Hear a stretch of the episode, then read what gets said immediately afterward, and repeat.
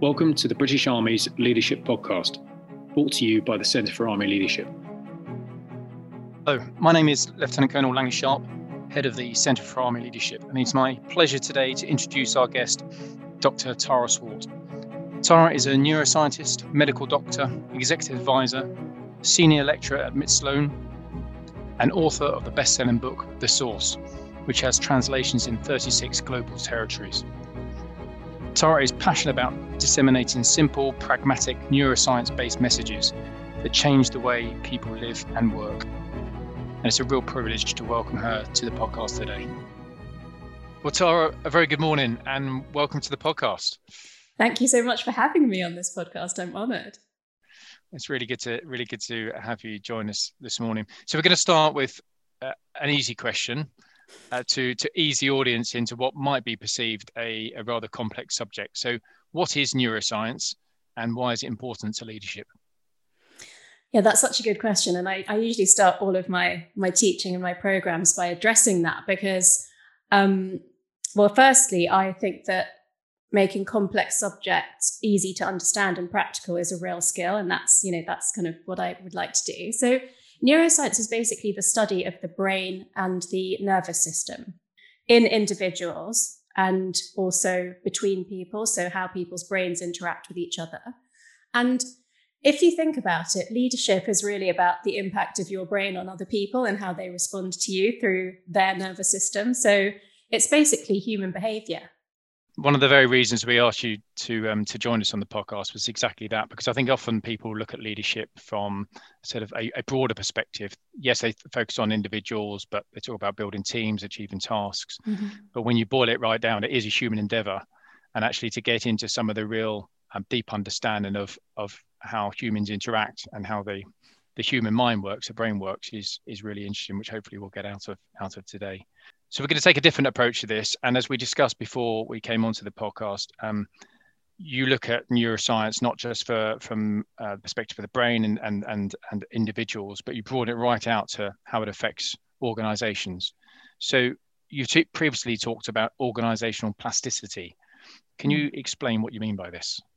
So the concept of organizational plasticity came around because I teach at a business school in America and I work with a lot of um, leaders in corporations where the leader's issue is not just their own, it's what's going on in the organization. And so I based it on the concept of neuroplasticity, which is the incredible ability of the human brain to grow and change throughout our lives.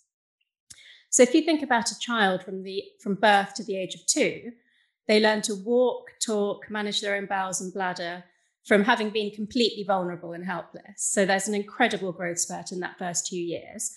And then in the teenage years, there's a sort of sophistication of the brain where neural pathways that aren't required anymore are pruned away and more resources are given to pathways to do with socialization and reproduction. And we used to think that by the time you physically stopped growing, so about 18, 19, that your brain also completely stopped growing and that you were sort of left with the personality and the mindset and the ability to learn that you have by that age. Since we've had access to sophisticated scanning technologies, we've seen that the brain actively grows and changes until we're about 25. And it's really important to remember that that can be a good thing and a bad thing. So the brain is shaped and molded by everything that it experiences. Every person it meets, every emotion we feel, every memory we recall. And so you have to be really careful what you expose your brain to. I'm not just talking about formal learning. I'm talking about the culture of the business that you, you have to operate in, the people that you mingle with. Um, and then, of course, formal, formal learning like continued professional development or you know, you might choose to learn a language later in life or something. So from 25 to 65, the brain naturally will tend to plateau. So you'll be playing to your strengths. You'll know sort of, you know, what you don't like doing and what you're not good at.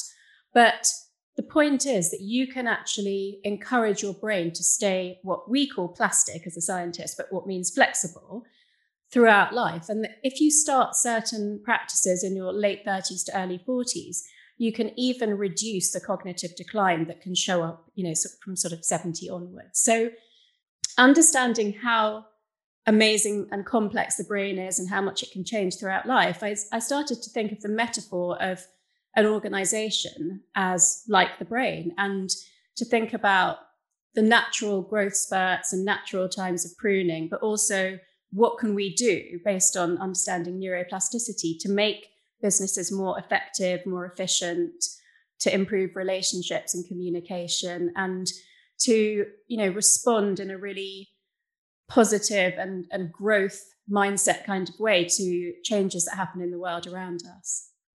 That's really interesting. So I'm just thinking from as you say, the brain continues to grow and develop until up until the age of 25. So that's really important for us, a really important time in the careers of our junior leaders, mm. our private soldiers, our lance corporals, our corporals moving into sergeants, and indeed our, our junior officers.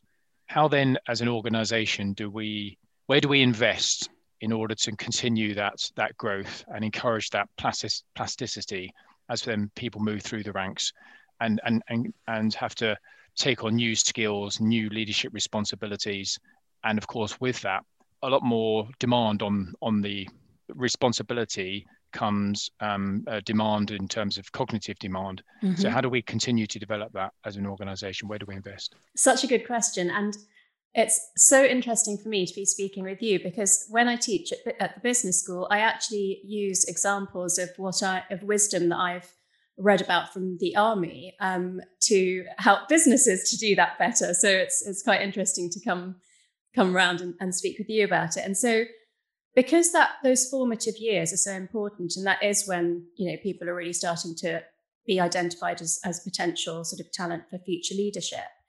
The most important thing actually is the emotional atmosphere that they exist in. And so there's a basic there's a, a spectrum of basic human emotions that has fear, anger, disgust, shame, and sadness at one end. And these were our primal survival emotions from evolution.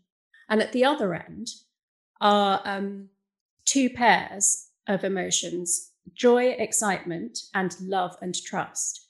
And in between, and they're the attachment emotions. So they're kind of you know how children attach their parents in a healthy way and grow up as sort of you know adults that can cope with all sorts of situations and so whether it's a you know a financial services business but more importantly in the military that level of trust and attachment has to be so strong. And if it is that is a great foundation for people to re- reach the potential of their brain.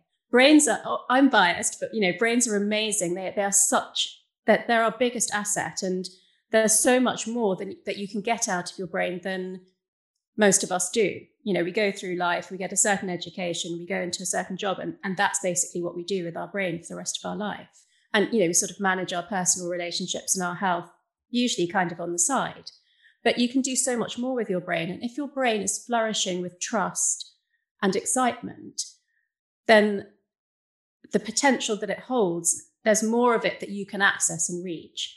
And I, what, what I say to businesses is that because it was life and death, the army realized way before corporate businesses did that if people are existing under fear or shame, they make bad decisions.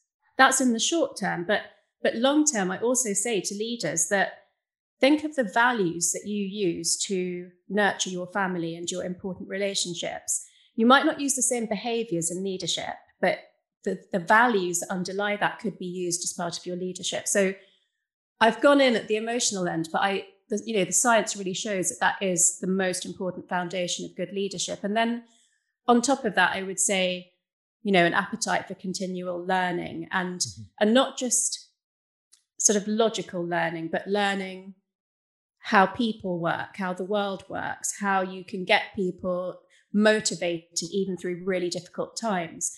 And equally understanding what demotivates you, what drains you, and, and listening to your body. So, actually, in, in my book, The Source, there are six chapters on the different ways of thinking. And I think that really applies here. The first one is mastering your emotions. Emotions aren't bad. When they're dysregulated, that's bad. But actually, having a certain level of emotion in your decision making is really crucial to good, good decision making.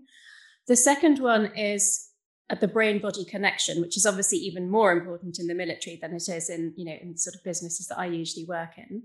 But but even then, what I end up saying to people is you wouldn't drive your car without filling it up with petrol and checking the oil in the water. But you wake up in the morning, you don't drink any water, you grab a coffee, you skip breakfast, or you eat a really unhealthy breakfast, and you expect your brain to work at its best for the rest of the day. Third one is trusting yourself. So that's really about intuition. And there's lots of science that backs up now that, you know, those lessons that you pick up in life, that wisdom is stored in, in neurons or nerve cells throughout your body. So again, I would say really critical for military leadership. Um, then there's logic. Of course, you know, we have to have logic, but that comes from all of your training um, and your formal learning. So most of the people I speak with, that pathway of their brain is very well developed, and it's the other ones that can really do with kind of you know um, developing them more to, to, increase your leadership ability. And then there's motivation, which I already mentioned, um, which is connected to resilience.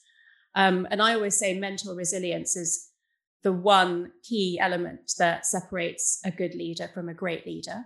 And finally, there's creativity, which might seem a bit, um, you know, not sort of so obviously related to military leadership, but actually, creativity isn't what we used to think of it as like being good at art or drama or music.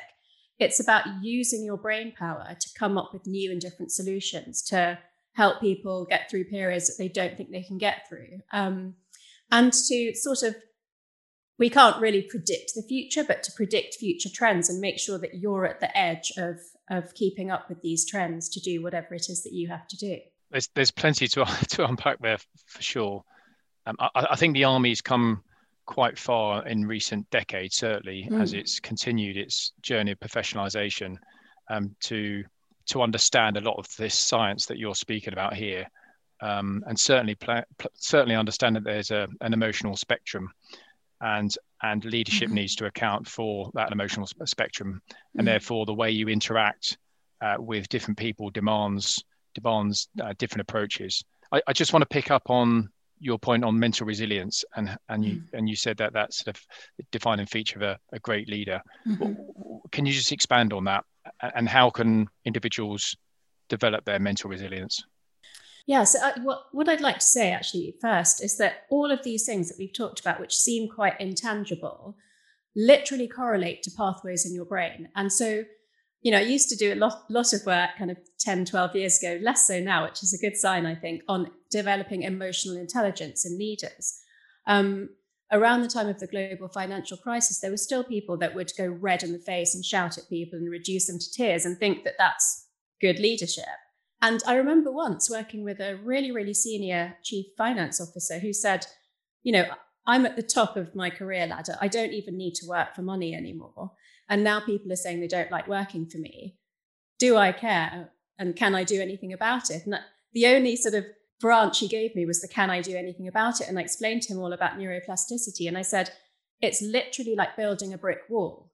And I will help you to lay it brick by brick um, with sort of you know small easy things that you need to do to build up to what people see as emotional intelligence and it's going to be hard work it's going to be about as hard as learning a new language but if you're so good at being logical and technical you can be so good at this as well and i would say the same thing for mental resilience so resilience i mean it's hard to separate physical, mental, emotional, and spiritual resilience or well-being because they all go together. You know, if you're lacking in one of those areas, you're going to see an issue in another one of those areas. But the mental resilience piece is really about the power of the brain over the body or mind over matter.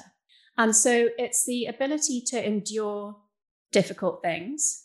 And it's also the ability to bounce back to your highest potential after being ha- having your resources drained for some period of time.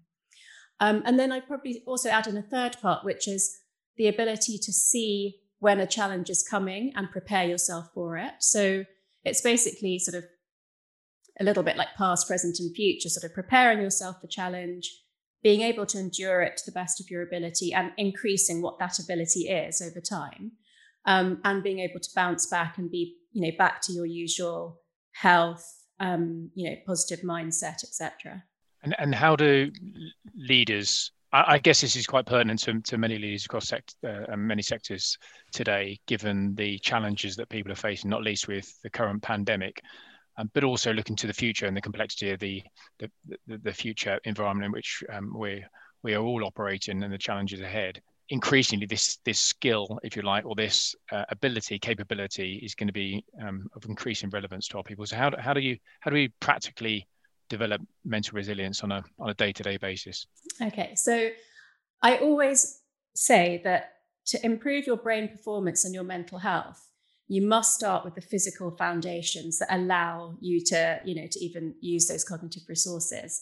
And that they are what I call rest, fuel, hydrate, oxygenate, and simplify. So rest is your overnight sleep. And, you know, we've said for a long time that, you know, 98 to 99% of humans need seven to nine hours of sleep per night. We know now that there's an active cleansing process that goes on in the brain overnight that takes seven to eight hours. So you really need to be in bed for eight to nine hours. There are one to 2% of people who don't need that much sleep, but all the leaders I know think they're in that one to 2%, and that can't be true. So um, we know that the optimal sleep time is eight hours and 15 minutes, um, and that consistent sleep and wake times also give an additional benefit to just good quality and length of sleep. And so, you know, I I wear this this uh, Oura ring to track my sleep, but there's all sorts of bracelets and you know things that you can wear. So I think self knowledge is really a really important part of mental resilience because the first thing I would know is if I haven't been sleeping well or I haven't been sleeping enough, I know that my mental resilience gets low. Um, so, you know, first thing I could do is make sure I'm getting that good quality sleep if, if possible. I just want to say here, for the, your context, I have been a doctor, so I have also worked, you know, shifts and, and very long hours and not slept properly. So yeah.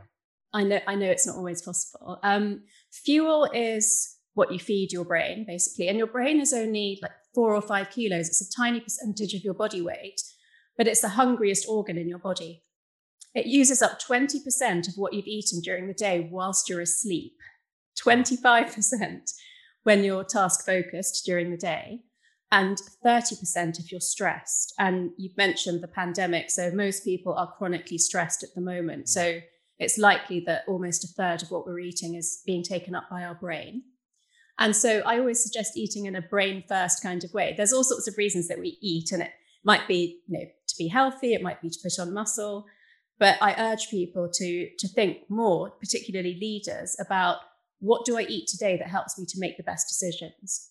What do I eat today that helps me to manage people and manage risk?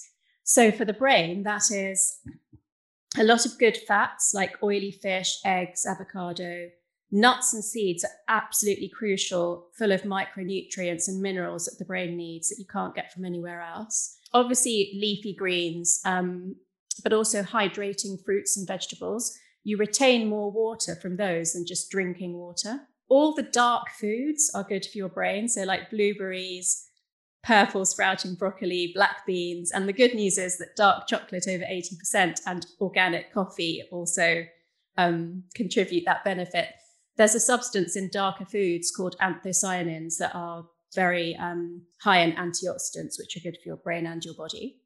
Next is hydrate. Um, we need to drink half a litre of water for every 15 kilos of our body weight per day. And most, I will say, more men than women don't drink enough water. Um, I don't know what it's like in the military, but in business, it's terrible. And I'm always telling leaders to drink more water. And if you drink a lot of caffeine or alcohol, then you need to make up for that by drinking an extra glass of water because those um, are diuretic substances that make water leave your body. Oxygenate is it is about physical exercise and not being sedentary, but it's actually about your breathing. And this can be a really important part of helping people to build up their resilience because when we get stressed, we breathe in a rapid, shallow way, like we did when we were escaping from predators, you know, in the cave. But in the modern world, it, you know, we, we, we started doing that from using technology and we've started doing that now because we're in a pandemic. People are holding their breath so, really focusing on deep breathing because the two resources for your brain are the food that you eat and oxygen. Mm-hmm. So, you know, even if it's breathing deeply between meetings or, you know, before an important speech or interview or something. Um, and then simplification is two things. One is mindfulness, which I'd really like to speak more about because I've got some great studies from the US Marines on what they've done with mindfulness. And then the other one is choice reduction. So when you wake up in the morning, you have a bucket of cognitive resources that is finite. And every single decision that you make um, uses up a bit of, the, of that resource. So this is the reason that Mark Zuckerberg wears the same clothes every day and Barack Obama had a sort of, you know, formula for his wardrobe. He said, I've got, I've got more important decisions to make. Yeah. So if you if you arrive at work in the morning having thought, what should I wear? What should I eat? What are my children doing? You've used up some of the brain power that you might need for you know bigger and more important decisions later in the day. Lucky we've got uniform to wear. Yeah, so, I was just thinking that. so we're one up already, but I need more sleep, more water, and more chocolate. Happy with that. Um, okay, uh, I wonder if I can. Well, let's let's pick, pick, pick you up on your offer of mindfulness. Um, tell us a little bit more about that, and, and particularly its relevance to the military. Yeah, sure. And and you know, I think we're still going along the theme of, of mental resilience. You've done all that physical stuff. Mindfulness is a huge contributor to mental resilience. Um, and just before I get on to those really exciting studies, the the other things to do to build your resilience once you've got those physical foundations in place is to you could either you can journal or you can just notice what happens to you physically mentally emotionally and spiritually after you endure some kind of challenge. Um, and basically see what you did well what you would have liked to have done differently and think about how you might do that differently in future. I really believe in doing things all the time to build up your resilience and i have to say you know, had the advantage of being a neuroscientist, but it definitely got me through the last year better than it would have if I didn't already have those sorts of practices like meditation, journaling, identifying things that I'm grateful for and things I've accomplished, um, and and understanding that my pattern of how I deal with difficult things and how I become better afterwards as a result of that. So it's quite complex, but though, if you did all of those things, it would definitely, you know, make a big difference. So the mindfulness thing is really, really interesting. I was lucky enough to speak to the professor that did this research with the US Marines. And so it was based on um, splitting the Marines into two groups. One was the non meditating group, so they just carried on life like normal. And the other group did 12 minutes of mindfulness meditation every day for eight weeks prior to being um, deployed into battle. And so 12 minutes isn't very much. So it's something that most even really busy people can do. I think all the other things I spoke about, like sleep for eight hours and 15 minutes, yeah. could be a bit of a challenge. But I always say I, I don't believe that you can't fit 12 some, something into your day that takes 12 minutes that has so many benefits for your brain. So basically they they did mindfulness meditation. There are other forms of meditation like just focusing on your breath, um, just open monitoring of your thoughts, or using a certain sound or mantra or just an object that you stare at. So there are, there are different things that you do. And what we see generally is that people who do regular meditation have lower levels of the stress hormone cortisol than people of the same age and gender who don't do any mindfulness activities. When you actually practice meditation, your brain goes into alpha and gamma states. And the gamma state is a state of relaxed alertness that you don't get when you're asleep and you don't get when you're focused on a task or under stress. And it's it's really important because people can become a bit binary. So it's either I'm awake and I'm busy, I'm working, or I'm asleep. And so often when I work with leaders and introduce them to meditation, they fall asleep within a few minutes of trying it because they don't have any awareness of a state of being fully awake, but properly relaxed. And after eight weeks of meditation, we actually see physical changes in the brain. So the outer cortex of the brain is um, that sort of very uh, curly whirly kind of folded um, layer. And we see that that layer becomes thicker and what that means is that the emotional centers of your brain, which are the size of your clenched fist and surrounded by that outer cortex, they send off the um, emotional triggers like fear or anger.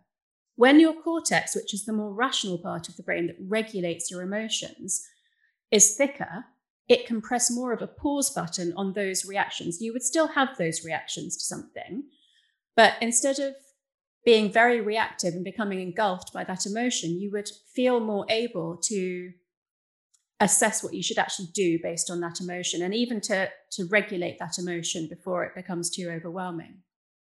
So, what we saw in the Marines is that pretty obviously, I guess, that the group that did eight weeks of meditation had less insomnia, less anxiety, um, felt more resilient, you know, even when they were in training and in battle. But an interesting thing came up, which was that, you know, not, not surprisingly, perhaps, some of these people were skeptical about meditation. So even in the meditating group, they hadn't done it properly or, or done it at all. So when they were in the battle zone, they noticed that their friends who had done the meditation weren't sweating with anxiety and could sleep at night. So they actually called up the scientists and said, I want to I want to start the meditation properly now because I can definitely see the difference, you know, for the people who've done it. And so the researchers said, of course, we'll give you the tools to do it, but we're not sure it's really going to work. You're already in a battle zone and you haven't been, you know, practicing the meditation. And amazingly, they they saw reductions in insomnia, anxiety, levels of the stress hormone cortisol in people who started meditating when they'd already been deployed into battle. So actually, I'm so happy to get to speak to you because I use this example for businesses. But I mean, do you do anything like this in? We've got a program, a mental resilience training program that's been set up um, very recently in the last few years. And, and a lot of what you're talking about here um, sleep, exercise, food, mindfulness is, is discussed and encouraged. Um, and, and our people are being educated on the benefits of these. Um, so, yes, they're very live conversations. Mm-hmm. Um, um, but I think we're at the I, I suggest we're probably at the early stages of of truly understanding the importance of mm-hmm. uh, these issues um, and and how significant they can be in optimizing our performance. Yeah. Uh, both both in you know on operations and and and in barracks and in normal life. And yeah. I and I, and I say that with a with a smile on my face, not just thinking about how this affects our military careers, but personally my, my role as a parent, for example, because mm, mm. um, a lot you know a lot of this and emotional uh, control um, translates across in many walks of life. So um, it's it's it's definitely, as I say, it's a growing conversation um, and understanding yeah. in the army. I wonder if we can um, can move on to to looking at teams mm. and a reoccurring issue that many leaders face, and I don't think this is unique to to the military, is inadvertently building homogenous teams, which of mm. course result in tunnel vision and echo chambers when we're talking about decision making. So, how can leaders use neuroscience to leverage diversity of thought from their teams? Yeah, I love the way you said that because obviously diversity and inclusion are important topics anyway. But as a neuroscientist, I'm really focused on, on cognitive diversity, which is getting together people who think differently because you know almost one of the biggest dangers in any organization is that that group think that you mentioned yeah. and i fully believe that you can have a room full of people who all look very similar but think differently to each other. And you can also have a room full of people that look very diverse but don't necessarily think that differently to each other, although there is evidence that people who've had diverse upbringings and come from different cultures probably do think differently um, yeah. to, to other people, more, more differently than people who, who've had a really similar upbringing. There's even some research from MIT that shows that just being bilingual offers some sort of advantage in terms of being able to be more flexible in understanding how differently other people might think. Um, so I would say that things like having traveled to different countries and even trying to eat food from different you know cultures is all part of this growing kind of understanding of, of, of, different people so i'll come back to the six ways of thinking that i mentioned earlier which i call brain agility and i would say that the focus should be on identifying people who prefer some of those different ways of thinking. So let's say for you, it was, and I'm not guessing about you, I'm just going to make something up, but let's say it was for you, it was logic and physicality. And for me, it was emotions and intuition. Then that would be a really great sort of pair of people to put together and then find people who, um, so, you know, you might be very good at understanding body language. A lot of people don't really understand how physicality comes into leadership, but it can be looking at other people's body language, it can be listening to your own body. When you get different people, you know, who cover off all of those different ways of thinking, we're all doing all of them, but we have preferences that we've built up in our life. then it brings that different sort of those different angles of thinking to the table, but it also helps the other people to learn what it means when you use your intuition or what it means when you, you know, listen to your body, if that's not something that they usually do. So I would also suggest that encouraging people to think about those six ways of thinking, what their preferences are, what they feel they could do, on, you know, in a crisis, and what they don't really think they use at all, would be. It's almost like the science language gives you permission to talk about things that it's quite difficult to talk about without inferring yeah. some kind of judgment. It boils back to sort of the core role of any leaders to know their people, isn't it? But mm. truly understand them and their strengths and weaknesses in, in, in this sense. Moving on, you've written widely about epicultures being the physical and cultural context of an organization. Can you explain what you mean by this and, and, perhaps give us examples of how, how you view it in business from your experience there and what leaders can do to, to both in, embrace and enhance epicultures? Yeah, so I, I created that word from um, the science of epigenetics, which is the influence of the environment on the expression of our genes.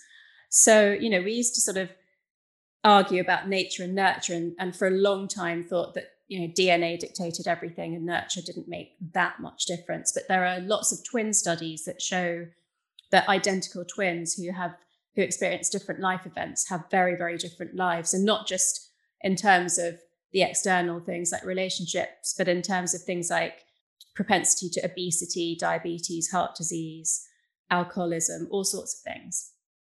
So if you if you understand that the environment that you're in, and you and, and these studies come from um, really stressful situations like the Holocaust and the Dutch famine, and show that three generations later, people's genes um, in terms of stress response has been altered by the event happening to the grandparents, either prior to conception or during pregnancy.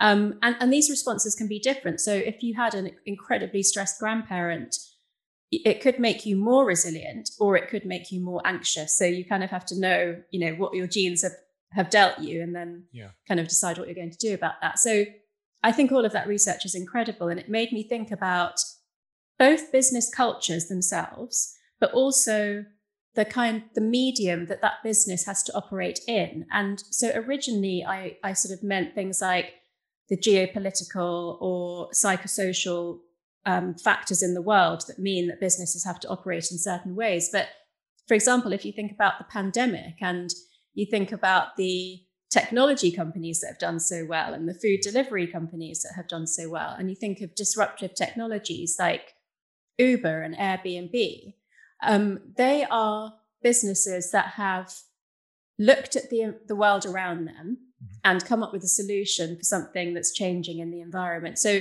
that's what I meant by epicultures, which is how does your organization stay nimble in a world that's changing at such an exponential pace? And the difficulty is is being a keeping keeping uh, pace with that change and understanding of that environment around you. Isn't it? We we often say that you know context is everything in in leadership, but increasingly mm. it's the complexity of the world we're, we're living in makes understanding of that environment ever more difficult, doesn't it? Yeah, when we look at leadership in its most basic form, it's about an individual influencing another individual in order to achieve an outcome. Mm-hmm. And the, the medium through which we do that is communication in, in its various forms. Mm-hmm. So, from an organizational perspective, then, how can neuroscience help in improving communications, both internally within in an organization and externally as well?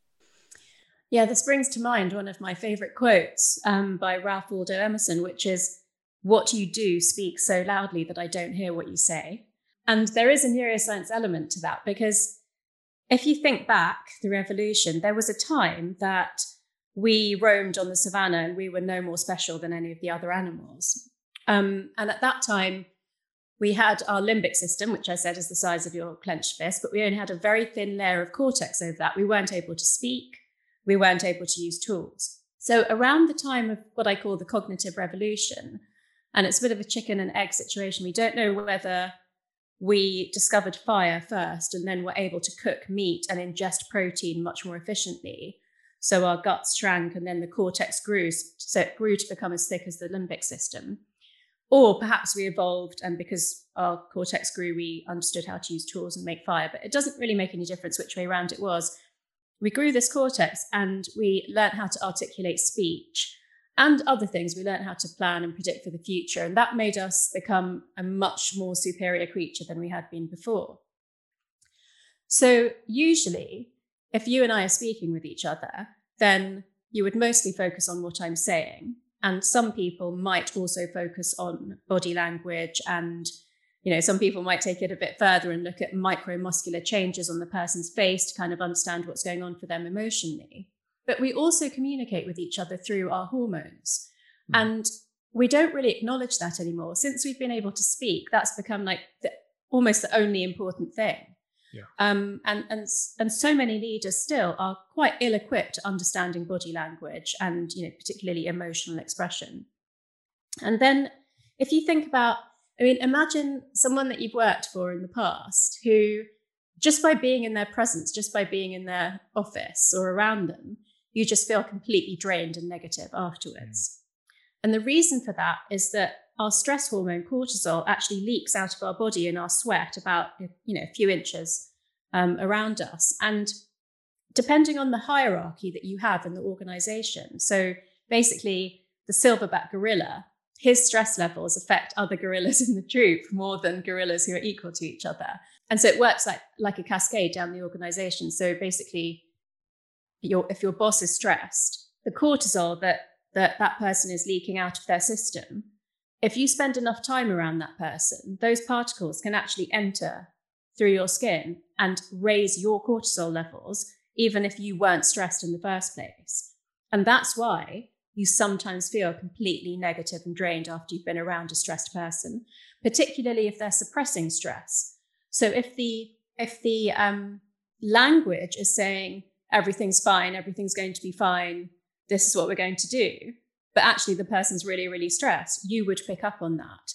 And then that conflict in your brain, which is partly conscious and partly not that conscious, creates more stress, basically. So communication has to be on all of those three levels. It has to be what you say, um, how you show up in your body, and how you are actually managing your stress um, at a you know a very fundamental level it goes back to that point about knowing yourself again, doesn't it?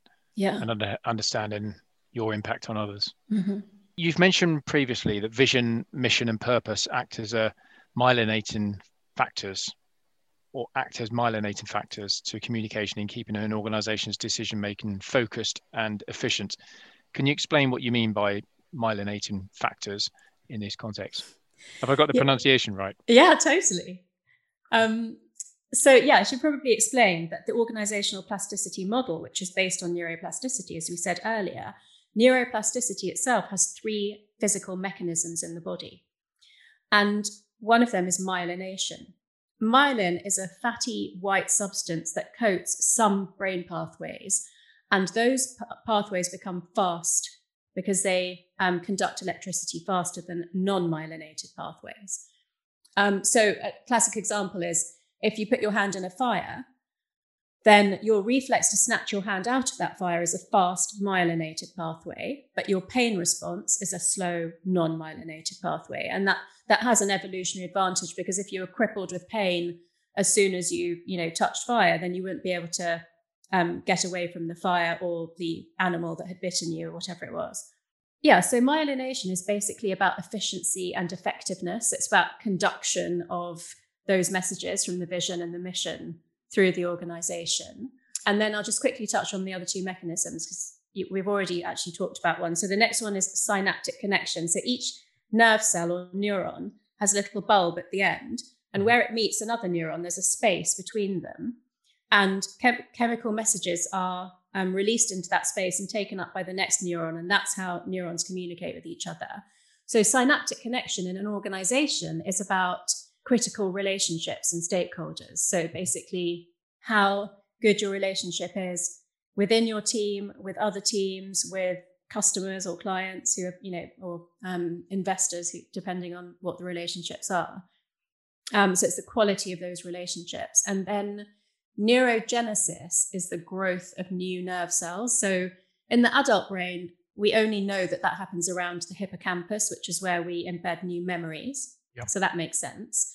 Um, and these are little embryonic nerve cells that grow into a fully formed neuron and then connect up with other neurons, etc. So that's about innovation and flexibility in a business. And when in, when should an organization use non-myelinated pathways for decision making? I love this question. No one's ever asked me this before. Um, I was, I'm so impressed by this question. And yeah, I think, you know, especially this last year has been an interesting example of that because I think at first everybody scrambled to move to working at home and homeschooling and, you know, using Zoom like we are for meetings.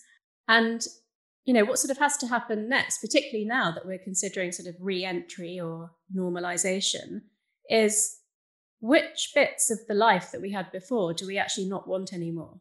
What have we learned in this last year that potentially has made us a better leader or improved our organization or, you know, even just made you feel like a more or less resilient person. So the non-myelinated um, decision making is is that strategic stepping back, um, you know, really thinking long term about what we should do going forward. I know that you watched my um, TEDx talk on technology, and I was really blown away when I found out that in um, Native American Indian tribes, when they make a decision that's going to affect their community, they sit, the leaders sit in a circle and visualize the impact of that decision seven generations into the future. I mean, I just find that so incredible. I don't really think we even really think about the impact of our decisions one generation into the future. No. That's fascinating. That's a whole new perspective on on uh, on creating a mission and a vision, isn't it? Yeah. When you're looking that far ahead. Um, sticking with decision making, then and particularly focusing on decision making under pressure, which we'll be familiar with um, in the military. It is well known that stress then and, and, and tiredness impacts decision making significantly, and you've already mm-hmm. spoken about this um, to a degree. Mm-hmm. And the mind then begins to make shortcuts and becomes susceptible to bias, and it mm-hmm. narrows the filter to uh, collate and assess data. The, the, the fog descends. So, how mm-hmm. can we reduce this and, and fight to maintain having that, that same clarity of thought, regardless of the situational pressures? Okay, that it's a great question. I, I I feel quite strongly that I have to say, obviously, there is a limit beyond which you can't do that, but raising your threshold, sure. So um, there's there's some research done on marathon runners or um, ultra marathon runners that showed that. So basically, there was this marathon runner who always came second but never came first, and then she did a marathon in the Sahara and got so dehydrated that she actually had an epileptic fit. And so she went into recovery, but she had a small focus of epilepsy in her brain that just never went back to normal. So she had to have some brain surgery. And it turned out that, so they literally just, it's like a short circuit and they just kind of, you know, got rid of the short circuit. But obviously, with brain surgery, there's always a bit of collateral damage. And so she had some short term memory issues afterwards. But once she was physically recovered, she started winning ultra marathons. And what it turned out to be was that she couldn't actually remember when she'd started running. So she didn't get the normal signals from the brain that say, you're tired, you're hungry, you should stop, you should have a glass of water. So she just kept going. Now, the danger with that, and the reason I've hesitated a bit and, you know, sort of put that disclaimer at the beginning is that, you know, we, we must not flog people to death or push ourselves, you know, beyond a point where we'll never be as good as we could be again. But I took that research and I thought, obviously, when I was a junior doctor, I, I did have to do that. On days where I was really jet lagged and tired, I just created a mantra for myself that said, tiredness is a state of mind. And I just repeated it until I felt that it was true and I, you know, and I could overcome that. But then I'm very, very careful about then always going to bed early that night and not pushing it into even a, you know, a next day. But so I think again, it comes back to knowing yourself and understanding that. I mean, there's actually there's actually a saying that sort of, you know, if you do keep flogging a horse, it will keep working till it dies. We won't do that, but we have a much greater capacity to keep using our brain power then our brain lets us think because obviously to protect our survival the brain will say you're tired you should you know you should stop but you do actually have quite, quite a lot of you know capacity in, in the tank still at that point. You just need to know when to actually stop. And I have to I have to keep coming back to meditation and saying that that is the way to keep your decision making and risk appetite and your focus better for longer. That that is the answer. It's on the list. More mindfulness.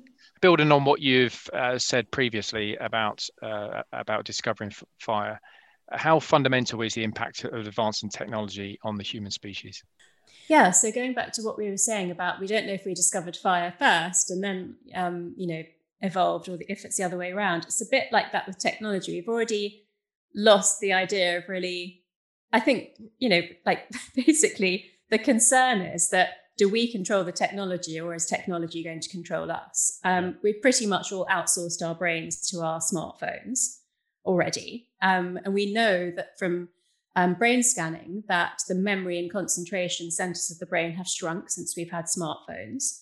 But I think, you know, it's easy to listen to that and think that's a bad thing. But actually, why is it a bad thing? If you can outsource some of what your brain has to do, like remembering phone numbers, which you you know don't really have to, um, then you can use that that brain power for other things. So I, I think you I think you'll agree that you probably know the phone number of the house that you grew up in and some of the friends that you went to school with, their parents' landlines, but you know people don't even know their their husband or wife's mobile phone number anymore um, because it's all on the phone. So I think it's important to think of the brain as an amazing adaptive organism and that there are some things that come from technology that are actually good for our brains like there are lots of meditation apps for example mm-hmm. um, and that there are some things that we can willingly outsource to our technology but it's just really yeah it comes back to what i said about the native american indian tribes that i don't think we've really thought about some of the negative effects and i think we've seen them quite a lot this year actually with people being stuck at home and on devices that. There's more anxiety around social media even than there was before for example. So it's it's a balance and i think we just need to be really thoughtful about not letting it take over our lives but also understanding that things like drones and you know robotic arms in surgery are amazing advances that that we, we should be grateful for but that it's a balance. Absolutely. And it links into my next question in terms of the impact and certainly for our, our children and the future generations. And in that mm. same TEDx talk, you quoted Bill Gates, who said recently, if you have a high school education or lower, you you will be replaced by artificial intelligence in our lifetime. That's quite a statement. So how do we prepare our future generations for this reality?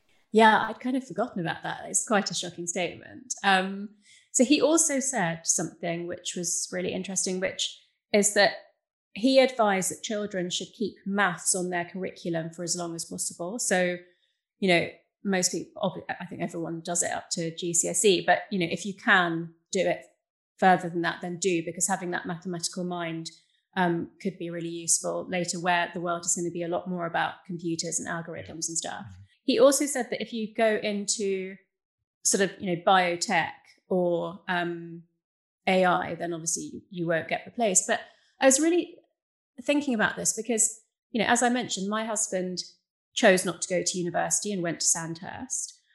But I don't think he would ever be um, replaced by AI because he came out of the army, did something completely different. He is, you know, his his abstract thinking and his flexibility of thinking are really superior. So I don't think it has to be just about formal education. Um, I think higher education certainly would give an advantage, but I think this you know, understanding some of the concepts that we've spoken about, like neuroplasticity and brain agility, could still mean that you don't get replaced by AI in our lifetime. Hopefully not. Hopefully that doesn't come true. Bring it right back to some practical tips then. What, what, what can we do as leaders to keep stimulating our brains to remain flexible and capable of, of learning? What are some sort of practical top tips? They're not easy things. The, t- the two top things that you can do to keep your brain really plastic and flexible is learn a new language or learn a musical instrument. And unfortunately, crosswords and Sudoku aren't really enough. It has to be an intense learning. Um, but you may, you know, you may go through intense learning as part of your your leadership training or your job, um, which is fine. But it's got to be up there in terms of intensity with something like that. So I mean, it could be coding, it could be cooking if you don't cook, but basically putting yourself through intense learning actually physically changes your brain. And you get not just the benefits of the skill that you've learned, but you um, have improved executive functions in the brain. It's nothing to do with being an executive. They are the ability to regulate your emotions, override your biases, think flexibly and creatively, and solve complex problems and switch effectively between tasks because that's what you want to do rather than multitasking. The list is growing. Now, now got to learn a language. Great. We're going to finish, uh, Tara, with a few quick fire questions, if I may. Who's your most inspirational leader from history and why? I would have, I mean, there are so many, but I would have to say Nelson Mandela. Um, I think the, apart from the obvious things, the, the, the forgiveness and humility is just such a huge element of what I think made him not just a great leader, but somebody that people really loved. Most valuable leadership le- lesson you've learned? Oh. um, well, I think I, I think that I learned some things from when I was a doctor, which where obviously if you made a single mistake, you would you could see somebody die right in front of you. To have so you know what I say to the people that work for me now is we're not in the military or in medicine. Like what we're doing is not life or death. So if something goes wrong, don't kind of panic. And the biggest thing that I've learned with the people that work for me is I, have said to them that people make mistakes and I can accept that. But if you don't tell me straight away, I can't do anything about it. And but but you've got to back that up by then not punishing the person for making a mistake and coming and telling you. So, you know, it's it's it's not just you have to tell me when something goes wrong, but it's that I will receive that in a way that will make you want to do that again rather than think, I don't want to tell her because the last time I told her, she, you know, was really angry with me or something like that. Absolutely. Safe to fail where it's appropriate. With mm. hindsight, what would you tell a young Tara Swart about leadership? um, I would say trust yourself, mm-hmm. um, rely on your intuition and and basically operate on trust trust other people as well unless they prove you wrong the glue that binds leadership trust what is society's biggest leadership challenge in the future i think it is it's going to be something around around plasticity actually and, and pivoting because i think businesses are going to have to make a lot of changes to future proof themselves as it were. So i would i'll probably put those two things together and say that you know building and, and retaining trust is, is going to be important for the leader themselves and being able to lead an organization through transformation perhaps with many pivots and reinvent yourself many times is, is going to be the thing that keeps organizations ahead. Tara it's been a fascinating conversation. Thank you so much for joining us today. Thank you so much for having me. Well, I hope you agree that was a fascinating and really insightful conversation with Tara on a subject I think deserves greater attention from practitioners of leadership. I guess there is an inevitable fear that in trying to understand even the basics of neuroscience will engulf us all in complex scientific phenomena. I was impressed by how Tara could take complex neuroscientific concepts and translate them into something very meaningful, not just at the individual, but also at the collective level. As an example, taking neuroplasticity, the ability of our brain to grow and improve through our lifetime, and reframing this concept for business through what Tara calls organizational plasticity, taking what we have learned in regards to relationships, communication, and growth to improve business. Furthermore, Tara talked about the concept of epigenetics and how she translated that into organizational epicultures, arguing the importance for organizations to think about the impact of the world around them and the effect that that will have on their businesses, and how to stay nimble in a world that is changing around us at such an exponential rate. Tara also talked about the importance of healthy emotional balance and how, if your brain is flourishing with trust and excitement, its potential is significant. Hence, for us, why our values and standards are so important in driving healthy cultures and climates, because it is only when leaders have created the right environment, which ultimately manifests in healthy emotional environments, that our people will flourish. Tara went on to talk about the key concepts in her book, The Source, a book I would certainly advocate. She outlined the six concepts for us mastering your emotions, brain and body connection, trust in yourself, logic, motivation, and creativity. And in motivation, we then went on to talk in some detail about mental resilience and how, particularly ensuring physical health and well being, rest, fuel, and hydration is so key to mental resilience. And from there, we talked about the benefits of mindfulness and how just 12 minutes of meditation a day can make a tangible difference on your brain's ability to control emotions. So, plenty to take away from our conversation today, and one in which Tara has very skillfully simplified complexity and certainly enhanced my understanding of a fundamental subject that sits at the heart of how we lead and how we follow on a daily basis. If you like what you've heard today, please do subscribe to our podcast, visit our website, Centre for Army Leadership, and follow us on our social media platforms Twitter, Facebook, and LinkedIn.